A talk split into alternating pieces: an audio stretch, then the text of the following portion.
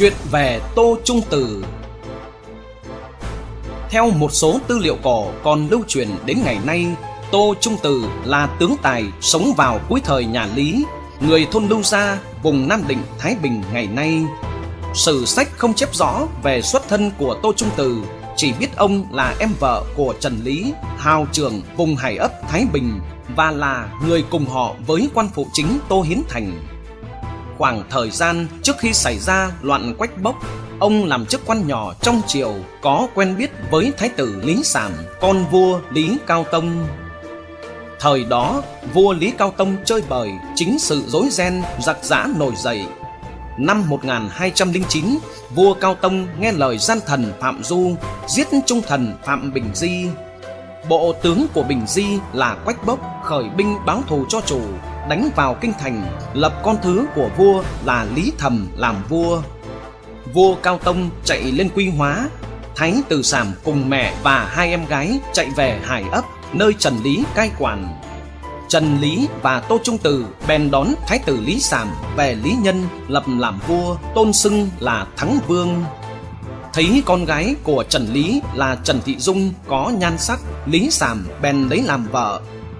Trần Thị Dung là cháu gọi Trung Từ bằng cầu. Nhân đó Trần Lý được phong làm minh tử, Tô Trung Từ làm điện tiền chỉ huy sứ. Biết tin Thái tử Lý Sảm lập triều đình riêng và tự ý phong tước cho Trần Lý Tô Trung Từ nên vua Lý Cao Tông ở Quy Hóa muốn đánh dẹp, bèn sai Phạm Du đi để liên lạc với đoàn thượng đoàn Văn Lôi. Nhưng khi Phạm Du lên thuyền đi tới Ma Lãng thì bị quân của hào trưởng Bắc Giang là Nguyễn Nậu, Nguyễn Nải đón bắt và giết chết.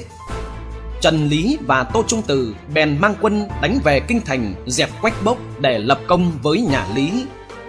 Cuối năm 1209, loạn Quách Bốc bị dẹp. Trần Lý từ trần, Tô Trung Từ đón vua Cao Tông về cung. Do Phạm Du đã chết mà thế lực Trung Từ mạnh nên vua Cao Tông buộc phải dựa vào Trung Từ. Trong khi Thái tử Sàm vẫn ở Hải ấp cùng các con Trần Lý là Trần Thừa và Trần Tự Khánh. Trung Từ muốn một mình cầm quyền nên quyết định giành lấy Thái tử Lý Sàm từ tay hai người cháu họ Trần. Đầu năm 1210, nhân lúc vua Cao Tông bệnh nặng, muốn đón Thái tử Lý Sàm về kinh, Tô Trung Từ bèn giả mang quân bản bộ đi đánh quân phiến loạn ở Khoái Châu.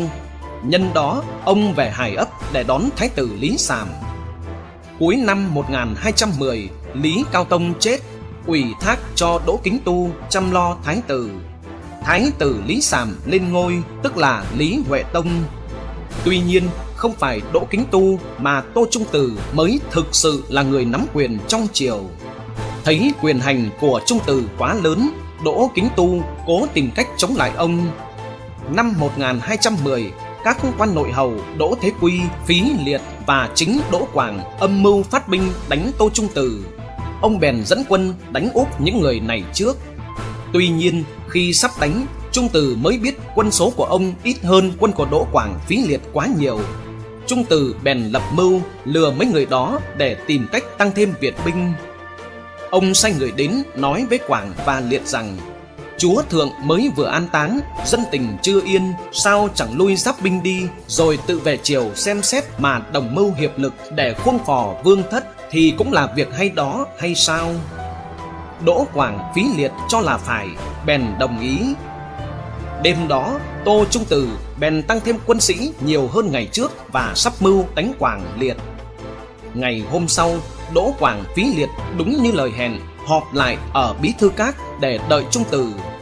Tô Trung Từ đến đình Tứ Đạt trước, sai tỷ tướng là Đào Phán đem binh theo cửa nách phía bên phải mà vào đóng quân ở Sa Trì và Long Trì.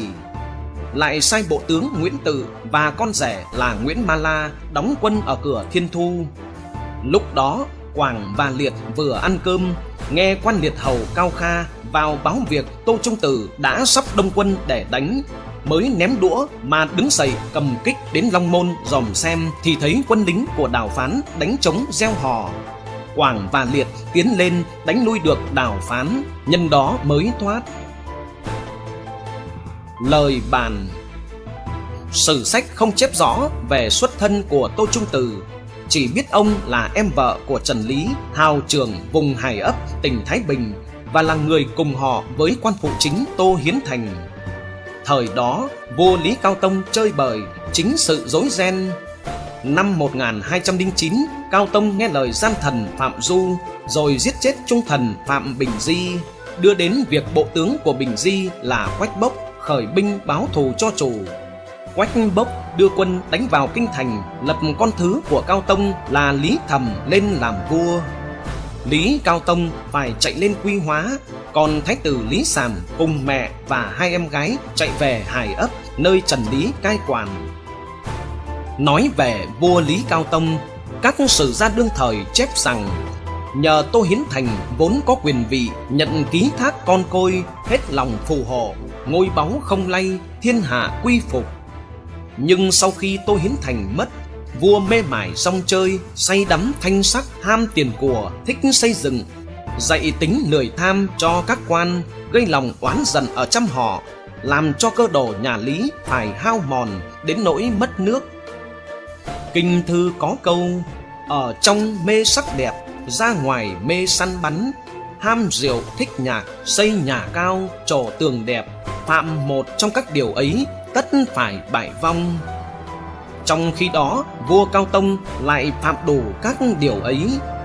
Chính vì vậy, nhà Lý lâm vào cảnh suy vong và Tô Trung Từ là người có công lao to lớn tạo cho nhà Trần một thế lực kinh tế, chính trị, quân sự rất quan trọng trong buổi ban đầu. Tiếc rằng sai lầm vì xa vào bẫy tình ái ở cuối đời đã khiến ông phải mất mạng. Theo website Bình Phước Online, video được thực hiện bởi kênh Bí ẩn Sử Việt qua giọng đọc Trọng Tuân. Mời quý vị và các bạn đăng ký, nhấn chuông nhận thông báo để đón xem những câu chuyện tiếp theo. Lịch sử bao giờ cũng ẩn chứa những bí mật, những sự thật mà không phải ai cũng có thể hiểu hết được. Hãy cùng lắng nghe những bản cùng ca bi tráng, những câu chuyện lịch sử chưa từng kể cùng bí ẩn sự Việt khám phá những bí ẩn để suy nghĩ sâu sắc hơn về lịch sử và thêm phần vun đắp niềm tự hào dân tộc.